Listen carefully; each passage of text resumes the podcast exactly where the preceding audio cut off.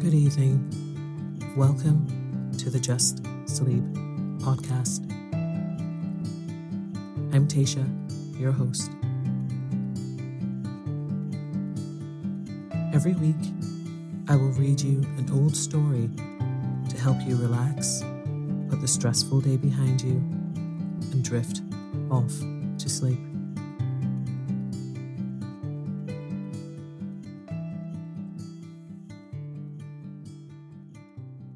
Occasionally, we will run ads in order to cover the costs of the production of the podcast. Rest assured, there will be no ads during or after the story. If you prefer an ad free and intro free show, you can join Just Sleep Premium. Visit justsleeppodcast.com slash support for more information. Hiring for your small business? If you're not looking for professionals on LinkedIn, you're looking in the wrong place. That's like looking for your car keys in a fish tank. LinkedIn helps you hire professionals you can't find anywhere else, even those who aren't actively searching for a new job but might be open to the perfect role. In a given month, over 70% of LinkedIn users don't even visit other leading job sites. So start looking in the right place. With LinkedIn, you can hire professionals like a professional. Post your free job on linkedin.com slash people today. Ready to pop the question? The jewelers at BlueNile.com have got sparkle down to a science with beautiful lab-grown diamonds worthy of your most brilliant moments. Their lab-grown diamonds are independently graded and guaranteed identical to natural diamonds, and they're ready to ship to your door. Go to BlueNile.com and use promo code LISTEN to get $50 off your purchase of $500 or more. That's code LISTEN at BlueNile.com for $50 off. BlueNile.com code LISTEN. Burrow is a furniture company known for timeless design and thoughtful construction and free shipping, and that extends to their outdoor collection. Their outdoor furniture is built to withstand the elements, featuring rust-proof stainless steel hardware, weather-ready teak, and quick-dry foam cushions. For Memorial Day, get 15% off your Burrow purchase at burrow.com slash ACAST and up to 25% off outdoor. That's up to 25% off outdoor furniture at burrow.com slash ACAST. Many of us have those stubborn pounds that seem impossible to lose, no matter how good we eat or how hard we work out. My solution is PlushCare. PlushCare is a leading telehealth provider with doctors who are there for you day and night to partner with you in your weight loss journey. They can prescribe FDA-approved weight loss medications like Wegovy and Zepbound for those who qualify. Plus, they accept most insurance plans. To get started, visit plushcare.com slash weight loss. That's plushcare.com slash weight loss. Tonight, I will be reading The Red Headed League by Arthur Conan Doyle. So lie down, close your eyes, and let me read you a story. I had called upon my friend, Mr. Sherlock Holmes, one day in the autumn of last year, and found him in deep conversation with a very stout, florid faced, elderly gentleman with fiery red hair. With an apology for my intrusion, I was about to withdraw when Holmes pulled me abruptly into the room and closed the door behind me. You could not possibly have come at a better time, my dear Watson, he said cordially. I was afraid that you were engaged. So I am, very much so. Then I can wait in the next room. Not at all. This gentleman, Mr. Wilson, has been my partner and helper in many of my most successful cases, and I have no doubt that he will be of the utmost use to me in yours also. The stout gentleman half rose from his chair and gave a bob of greeting with a quick little questioning glance from his small, fat encircled eyes. Try the city, said Holmes, relapsing into his armchair and putting his fingertips together, as was his custom when in judicial moods. I know, my dear Watson, that you share my love of all that is bizarre and outside the conventions and humdrum routine of everyday life. You have shown your relish for it by the enthusiasm which has prompted you to chronicle and, if you will excuse my saying so, somewhat to embellish so many of my own little adventures. Your cases have indeed been of the greatest interest to me, I observed.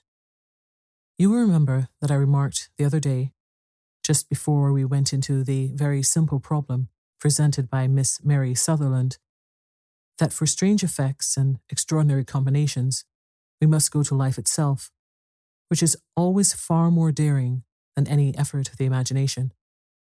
A proposition which I took the liberty of doubting. You did, Doctor. But nonetheless, you must come round to my view, for otherwise I shall keep on piling fact upon fact on you until your reason breaks down under them and acknowledges me to be right. Now, Mr. Jabez Wilson, here, has been good enough to call upon me this morning and to begin a narrative which promises to be one of the most singular which I have listened to for some time. You've heard me remark that the strangest and most unique things are very often connected not with the larger, but with the smaller crimes, and occasionally, indeed, where there is room for doubt whether any positive crime has been committed. As far as I've heard, it is impossible for me to say whether the present case is an instance of crime or not, but the course of events is certainly among the most singular that I have ever listened to. Perhaps, Mr. Wilson, you would have the great kindness to recommence your narrative. I ask you, not merely because my friend Dr. Watson has not heard the opening part, but also because the peculiar nature of the story makes me anxious to have every possible detail from your lips. As a rule, when I've heard some slight indication of the course of events, I'm able to guide myself by the thousands of other similar cases which occur to my memory. In the present instance, I am forced to admit that the facts are, to the best of my belief, unique.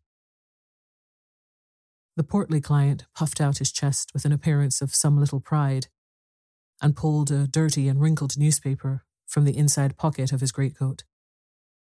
As he glanced down the advertisement column, with his head thrust forward and the paper flattened out upon his knee, I took a good look at the man and endeavoured, after the fashion of my companion, to read the indications which might be presented by his dress or appearance. I did not gain very much, however, by my inspection. Our visitor bore every mark of being an average, commonplace British tradesman, obese, pompous, and slow. He wore rather baggy grey shepherd's check trousers, a not over clean black frock coat, unbuttoned in the front, and a drab waistcoat with a heavy brassy Albert chain, and a square pierced bit of metal dangling down as an ornament. A frayed top hat and a faded brown overcoat with a wrinkled velvet collar lay upon a chair beside him. Altogether, look as I would, there was nothing remarkable about the man, save his blazing red head and the expression of, extreme chagrin and discontent upon his features. Sherlock Holmes's eye took in my occupation, and he shook his head with a smile as he noticed my questioning glances.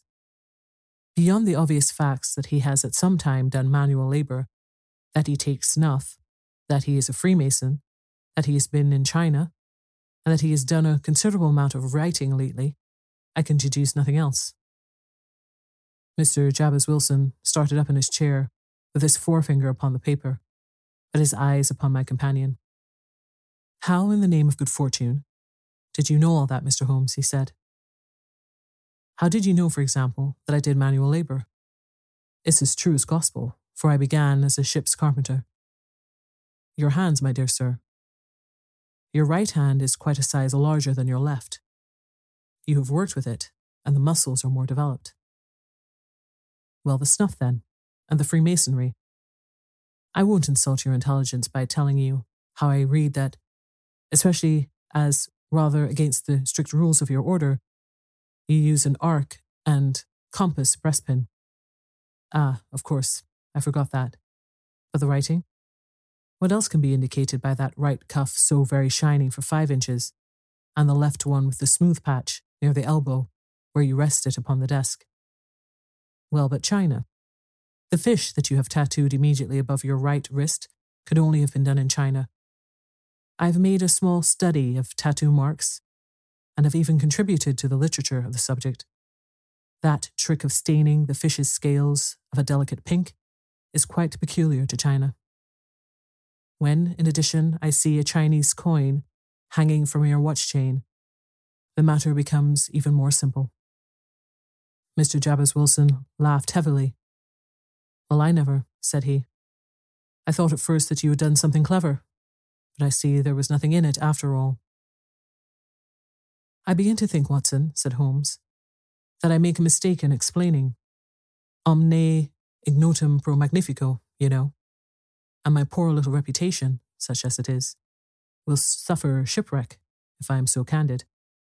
Can you not find the advertisement, Mr. Wilson? Yes, I have got it now, he answered, with his thick red finger planted halfway down the column. Here it is. This is what began it all. You must read it for yourself, sir. I took the paper from him and read as follows To the Red Headed League, on account of the bequest of the late Ezekiah Hopkins of Lebanon, Pennsylvania, USA, there is now another vacancy open which entitles a member of the League to a salary of £4 a week for purely nominal services. All red-headed men who are sound in body and mind and above the age of 21 years are eligible.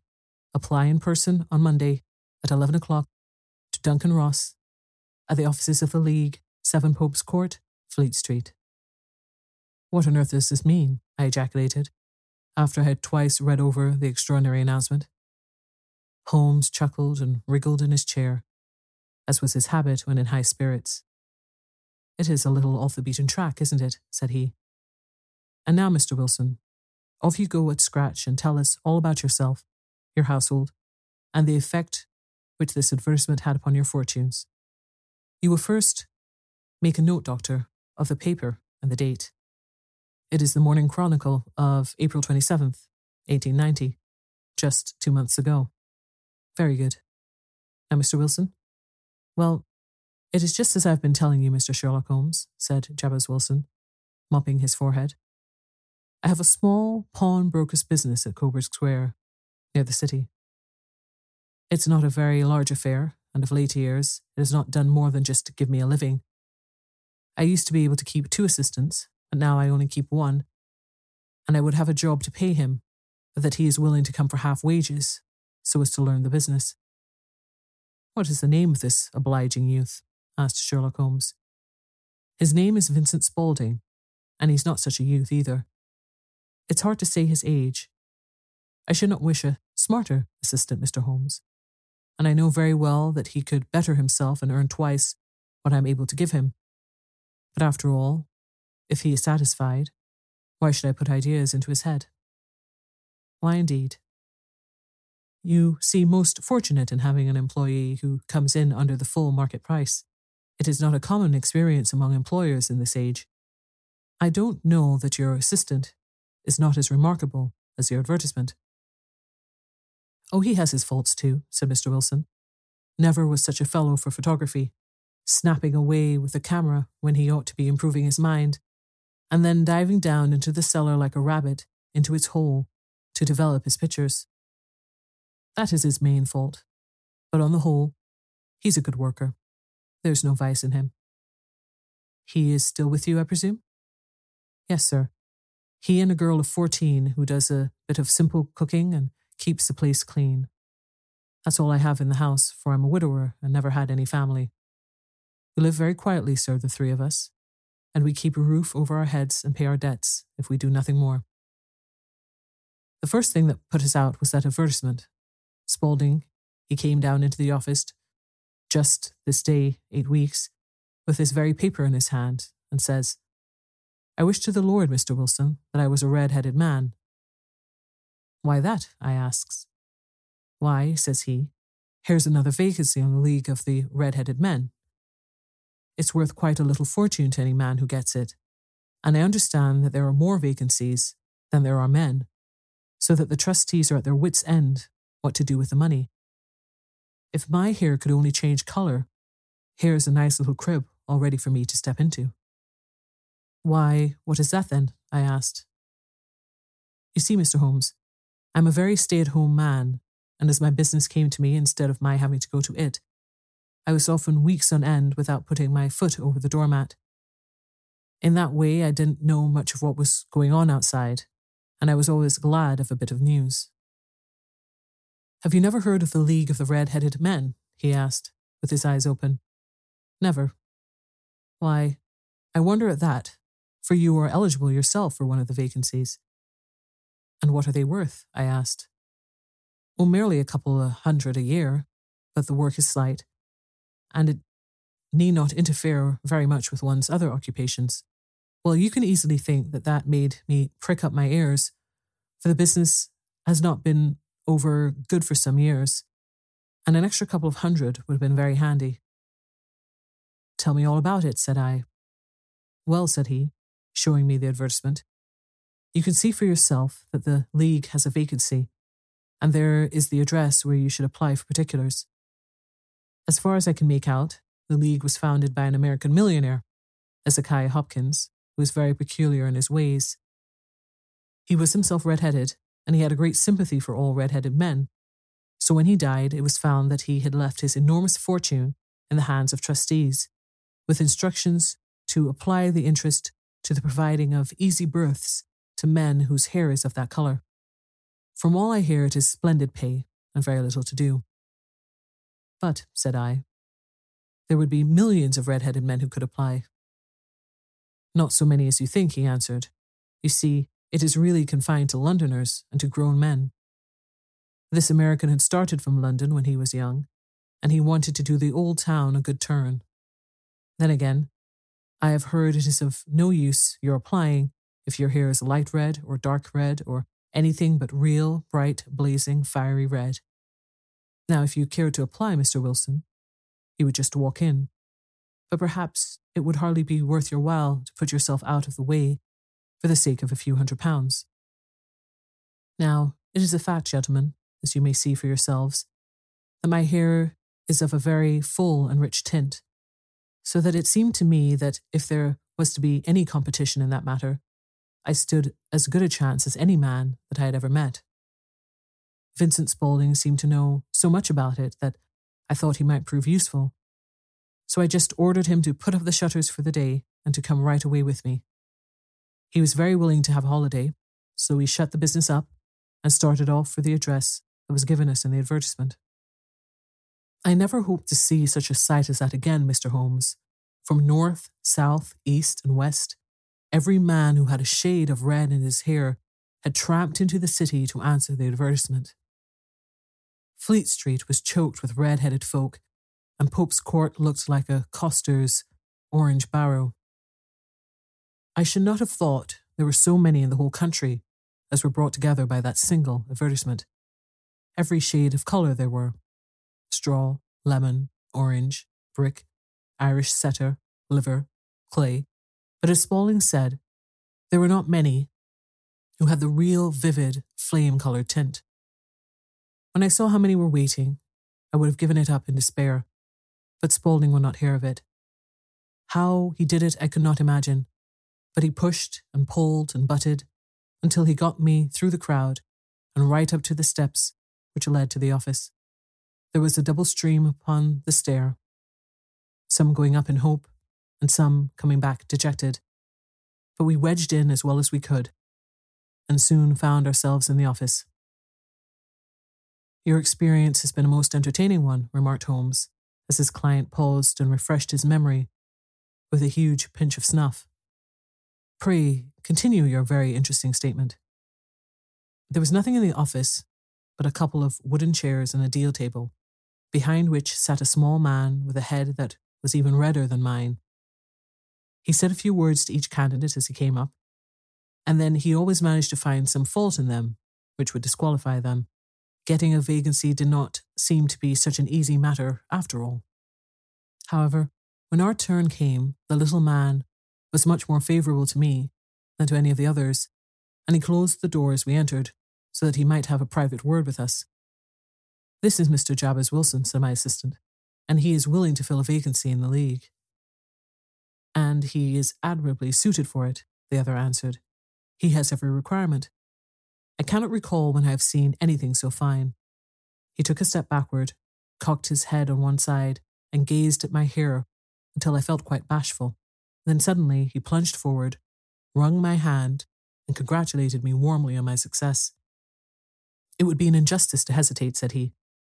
You will, however, I am sure, excuse me for taking an obvious precaution. With that, he seized my hair in both his hands and tugged until I yelled with the pain. There is water in your eyes, said he as he released me. I perceive that all is as it should be. But we have to be careful. We have twice been deceived by wigs, and once by paint. I could tell you tales of cobbler's wax which would disgust you with human nature.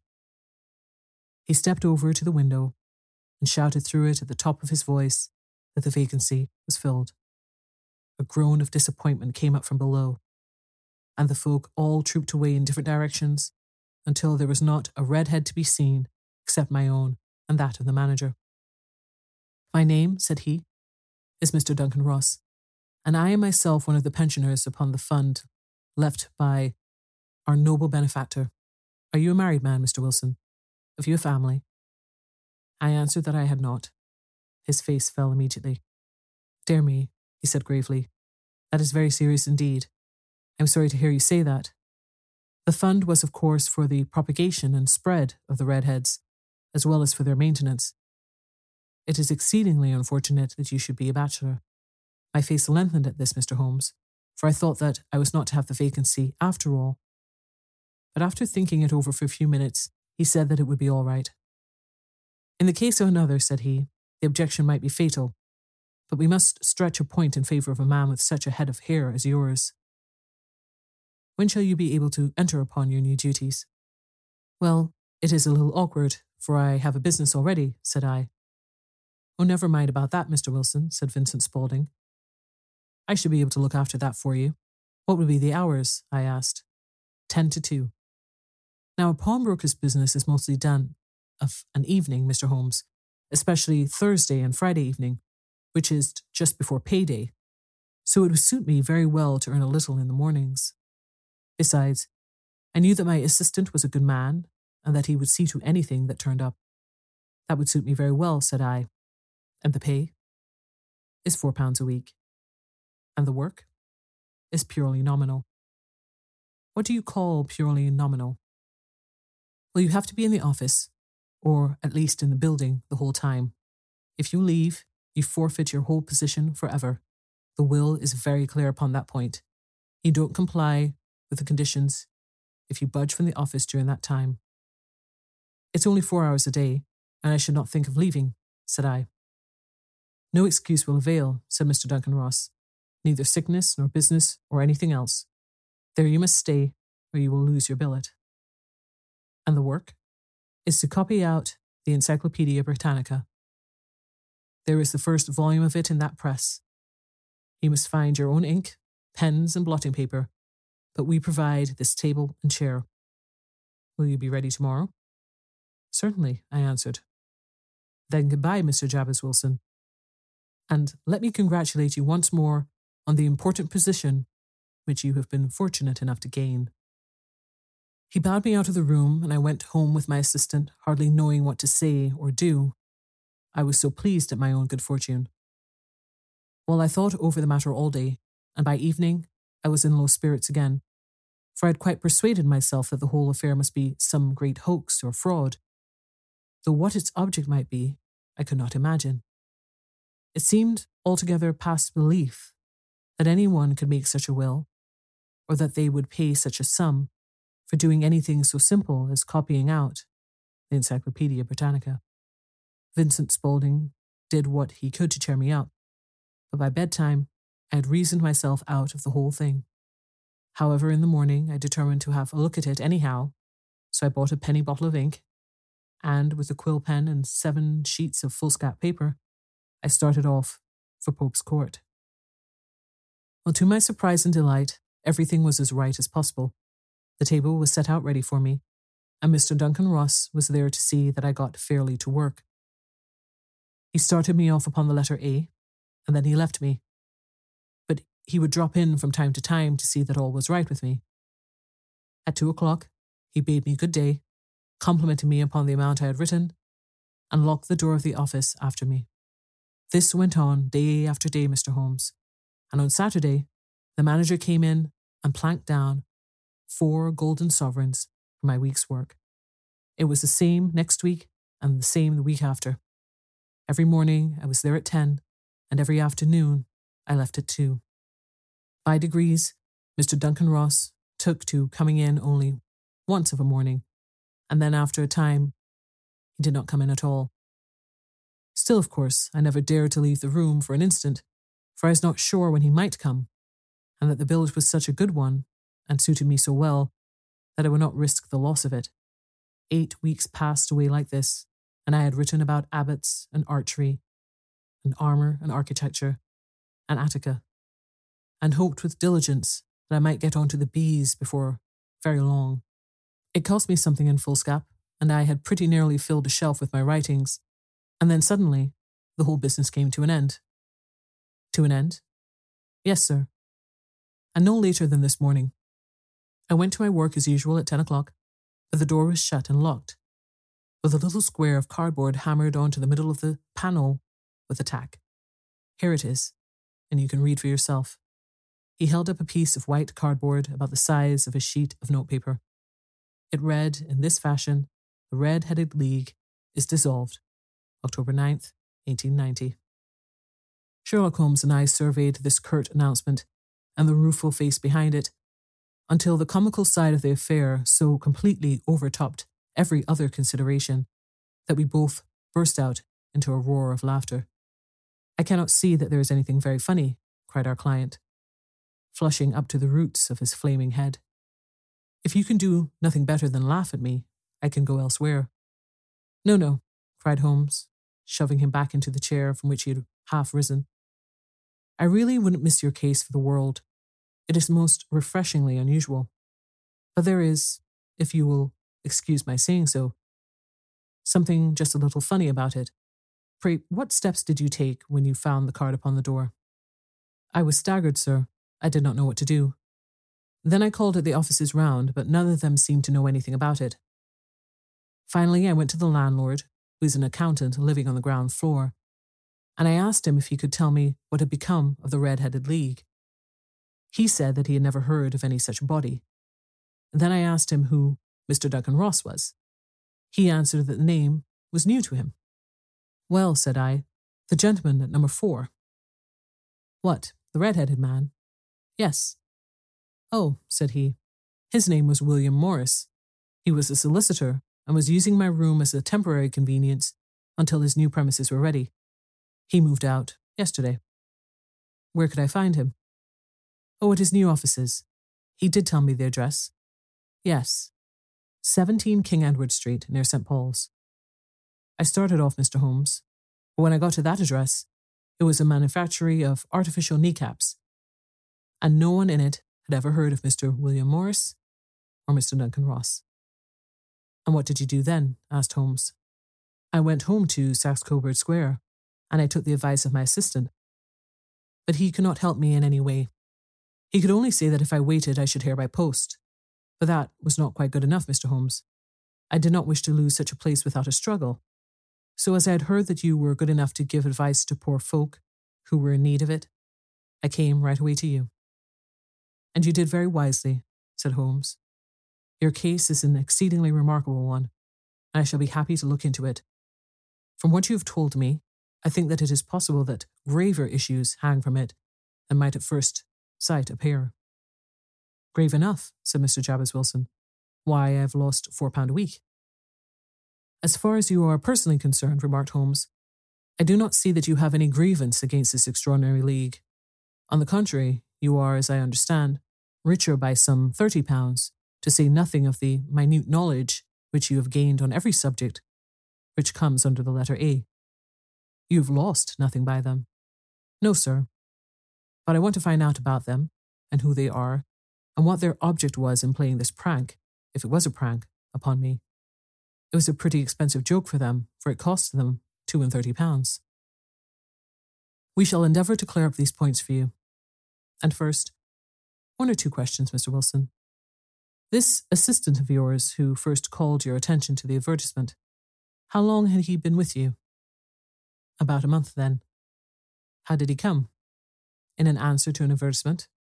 Was he the only applicant? No, I had a dozen. Why did you pick him? Because he was handy and would come cheap. At half wages, in fact. Yes. What is he like, this Vincent Spaulding? Small, stout built, very quick in his ways, no hair on his face, though he's not short of thirty, has a white splash of acid upon his forehead. Holmes sat up in his chair in considerable excitement. I thought as much, he said. Have you ever observed that his ears are pierced for earrings? Yes, sir. Hmm, said Holmes, sinking back in deep thought. He's still with you? Oh, yes, sir. I've only just left him. And has your business been attended to in your absence? Nothing to complain of, sir. There's never very much to do of a morning. That will do, Mr. Wilson. I shall be happy to give you an opinion upon this subject in the course of a day or two. Today is Saturday, and I hope that by Monday we may come to a conclusion.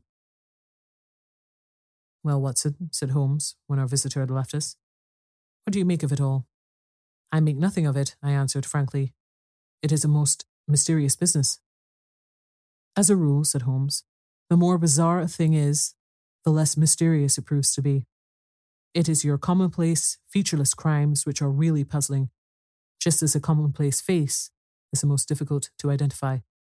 But I must be prompt over this matter.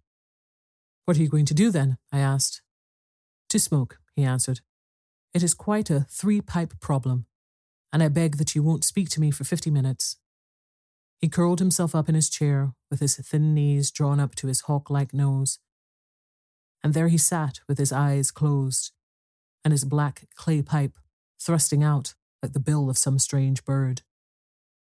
I had come to the conclusion that he had dropped asleep, and indeed was nodding myself, when he suddenly sprang out of his chair with the gesture of a man who has made up his mind and put his pipe down upon the mantelpiece. Sarasate plays at the St. James Hall this afternoon, he remarked. What do you think, Watson? Could your patients spare you for a few hours? I have nothing to do today. My practice is never very absorbing. Then put on your hat and come. I am going through the city first, and we can have some lunch on the way. I observe that there is a good deal of German music on the program, which is rather more to my taste than Italian or French. It is introspective, and I want to introspect. Come along. We travelled by the underground as far as Aldersgate, and a short walk took us to Saxe Coburg Square, the scene of the singular story which we had listened to in the morning.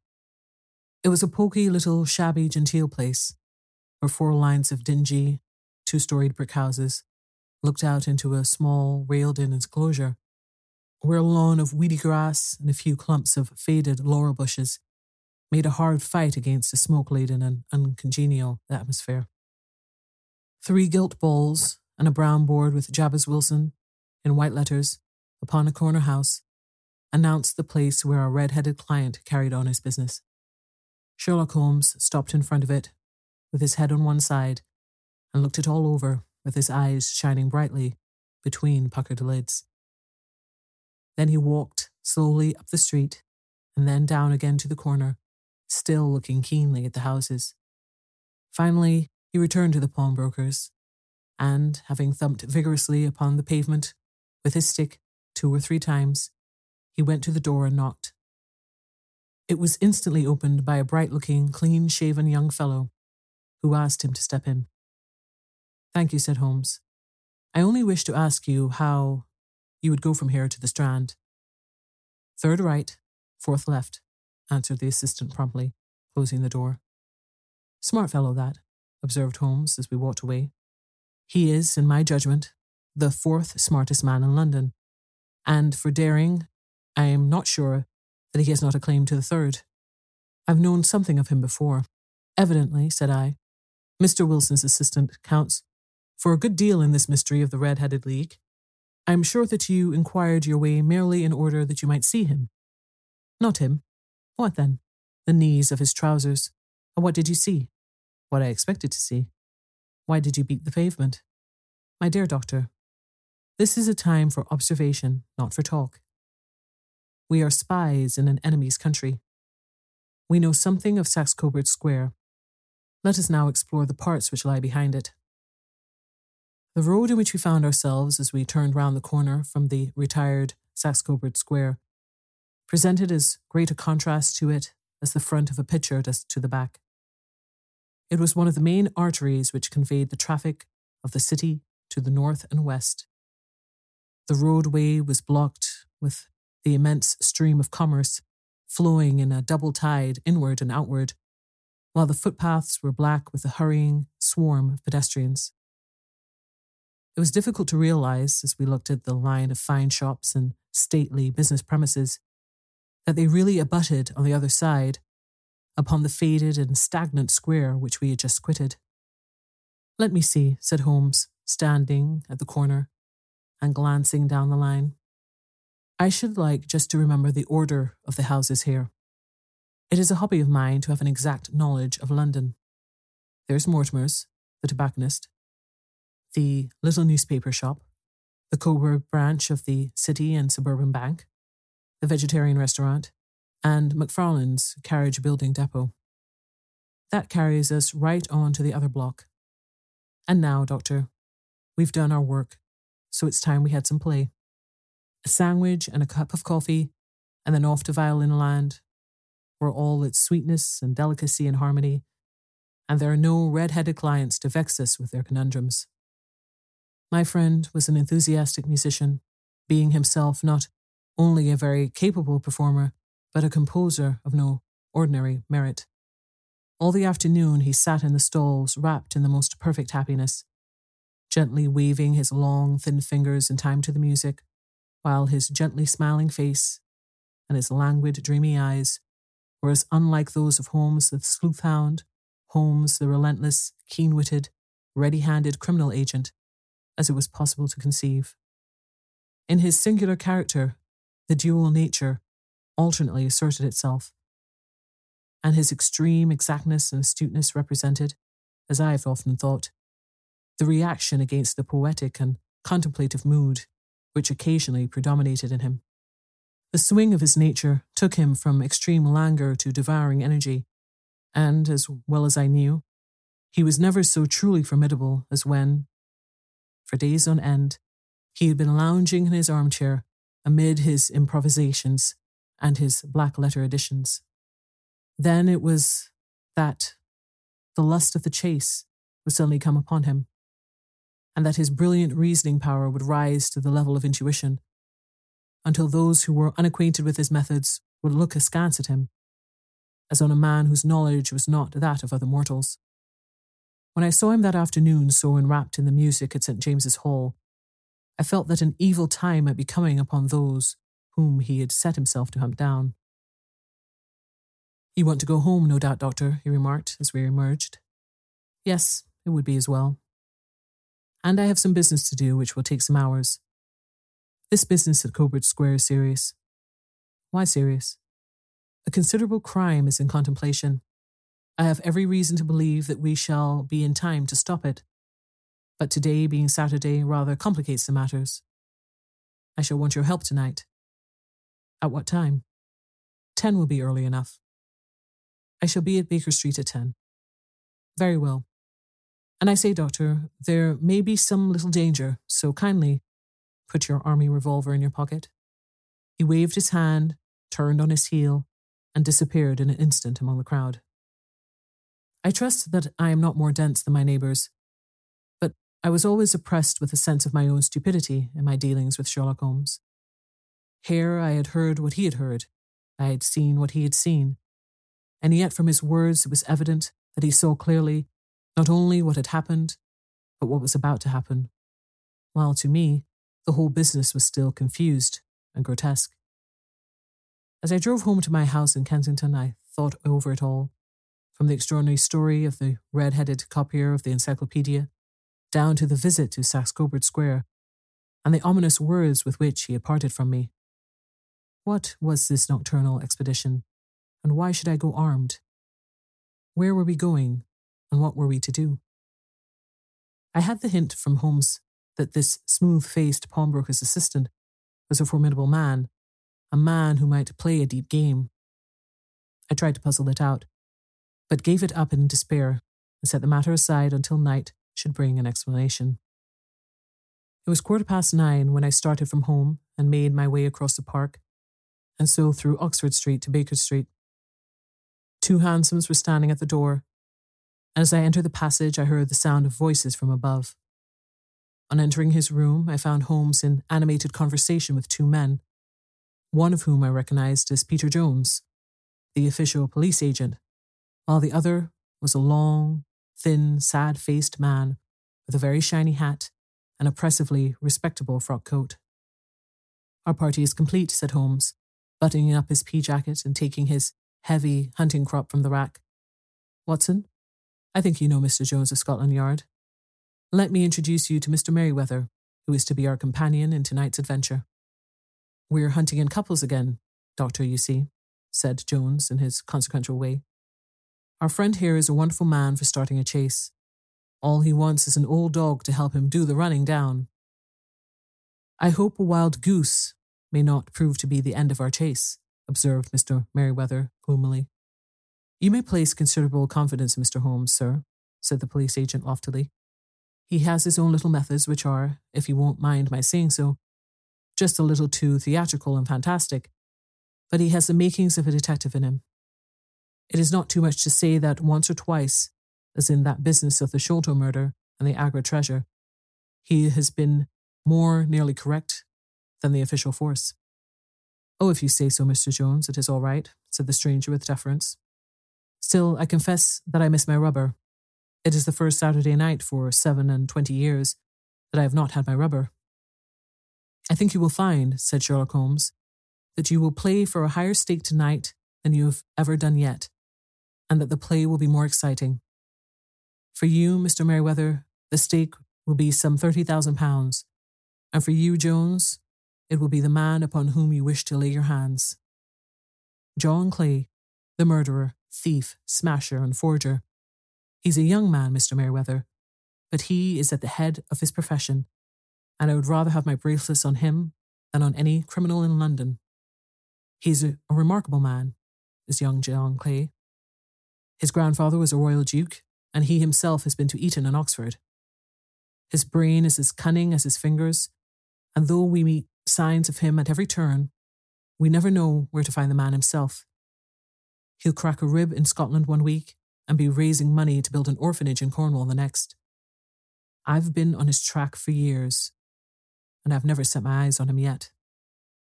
I hope that I may have the pleasure of introducing you tonight. I've had one or two little turns also with Mr. John Clay, and I agree with you that he is at the head of his profession. It is past ten, however, and quite time that we started. If you two will take the first hansom, Watson and I will follow in the second. Sherlock Holmes was not very communicative during the long drive and lay back in the cab, humming the tunes which he had heard in the afternoon.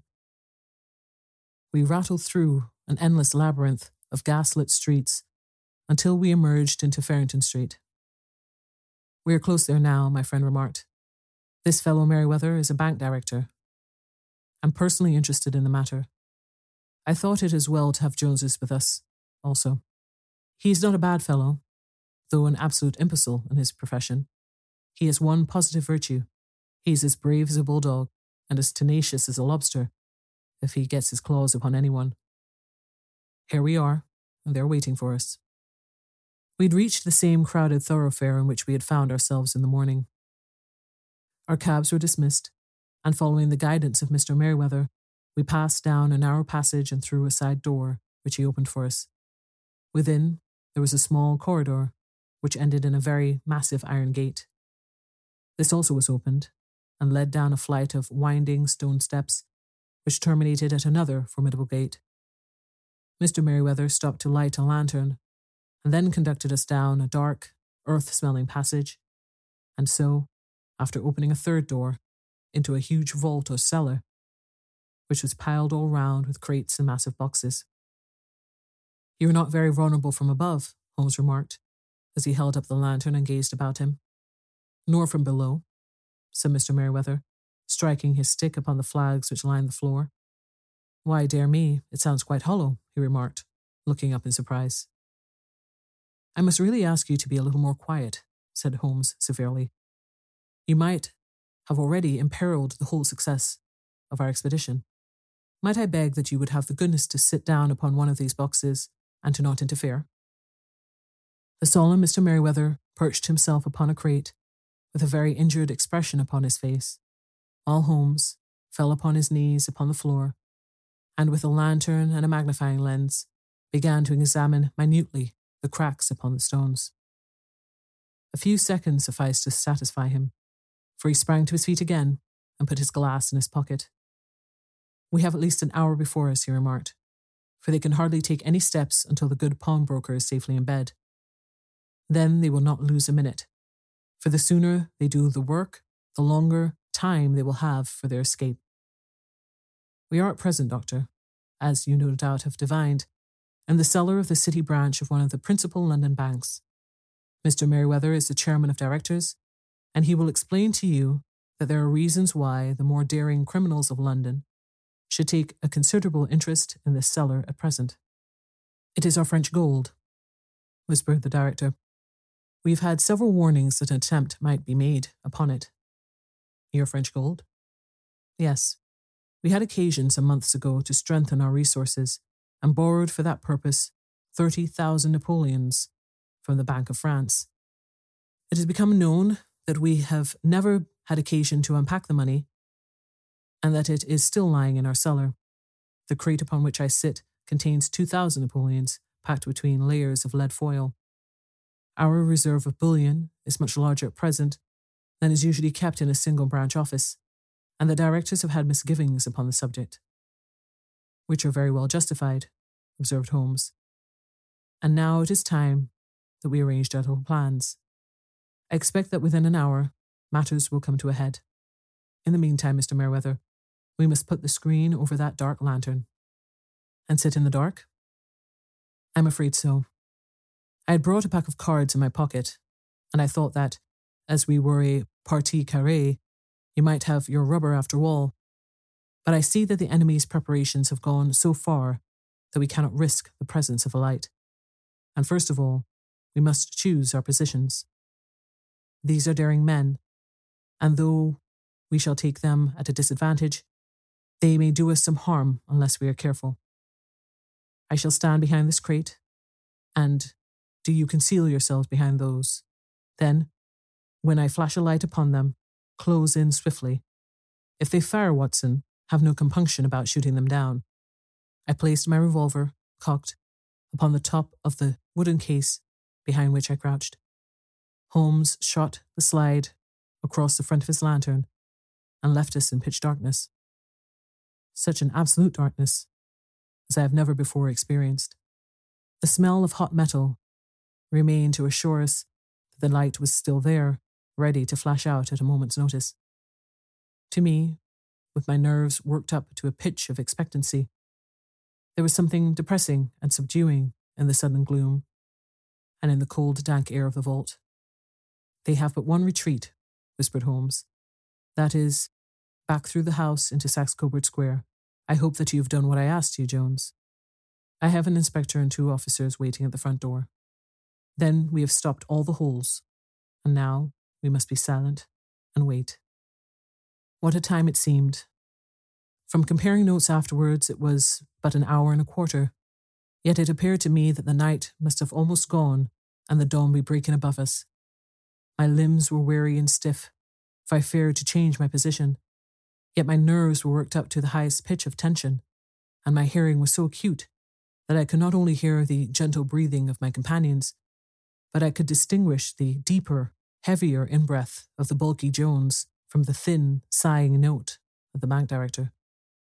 From my position, I could look over the case in the direction of the floor. Suddenly, my eyes caught the glint of a light.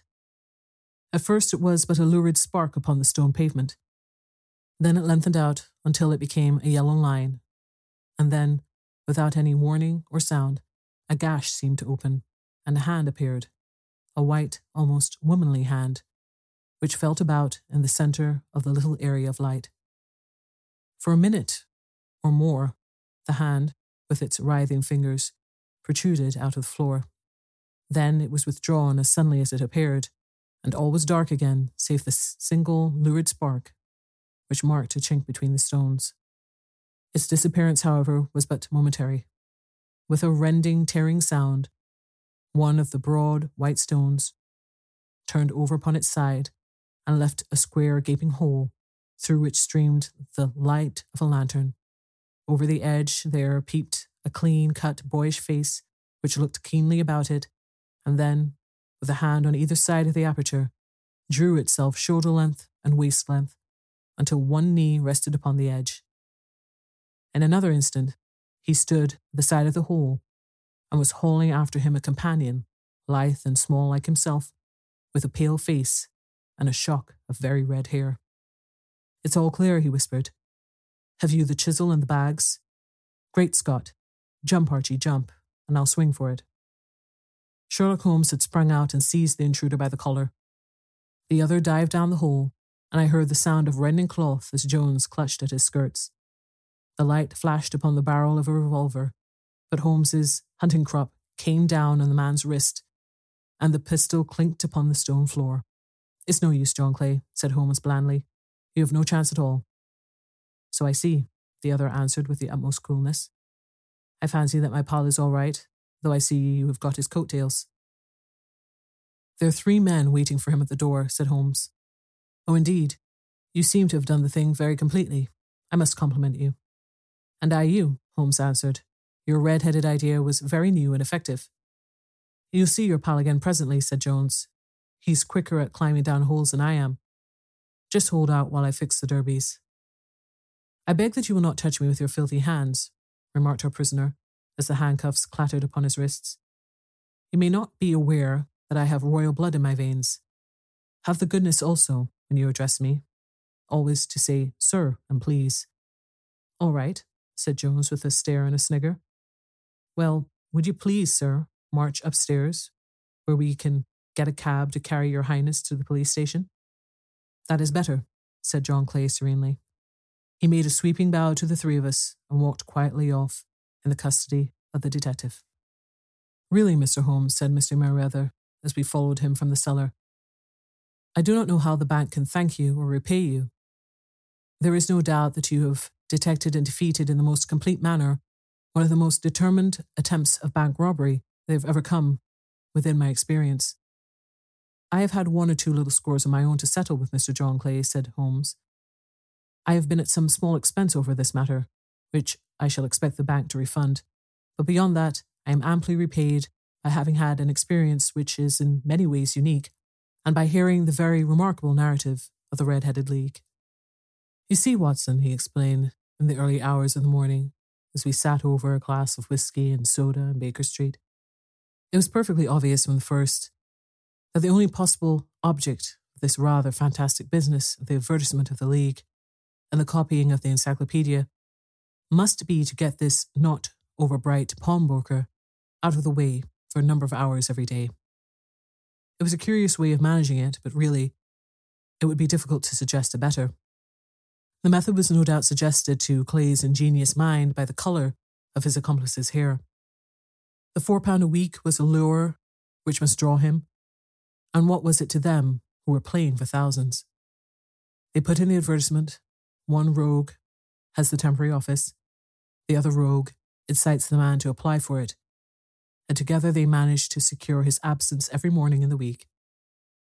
From the time that I heard of the assistant having come for half wages, it was obvious to me that he had some strong motive for securing the situation. But how could you guess what the motive was? Had there been women in the house, I should have suspected a mere vulgar intrigue. That, however, was out of the question. The man's business was a small one, and there was nothing in his house which could account for such elaborate preparations and such an expenditure as they were at. It must then be something out of the house. What could it be? I thought of the assistant's fondness for photography and his trick of vanishing into the cellar. The cellar. There was the end of this tangled clue. Then I made inquiries as to this mysterious assistant, and I found that I had to deal with one of the coolest and most daring criminals in London. He was doing something in the cellar, something which took many hours a day for months on end.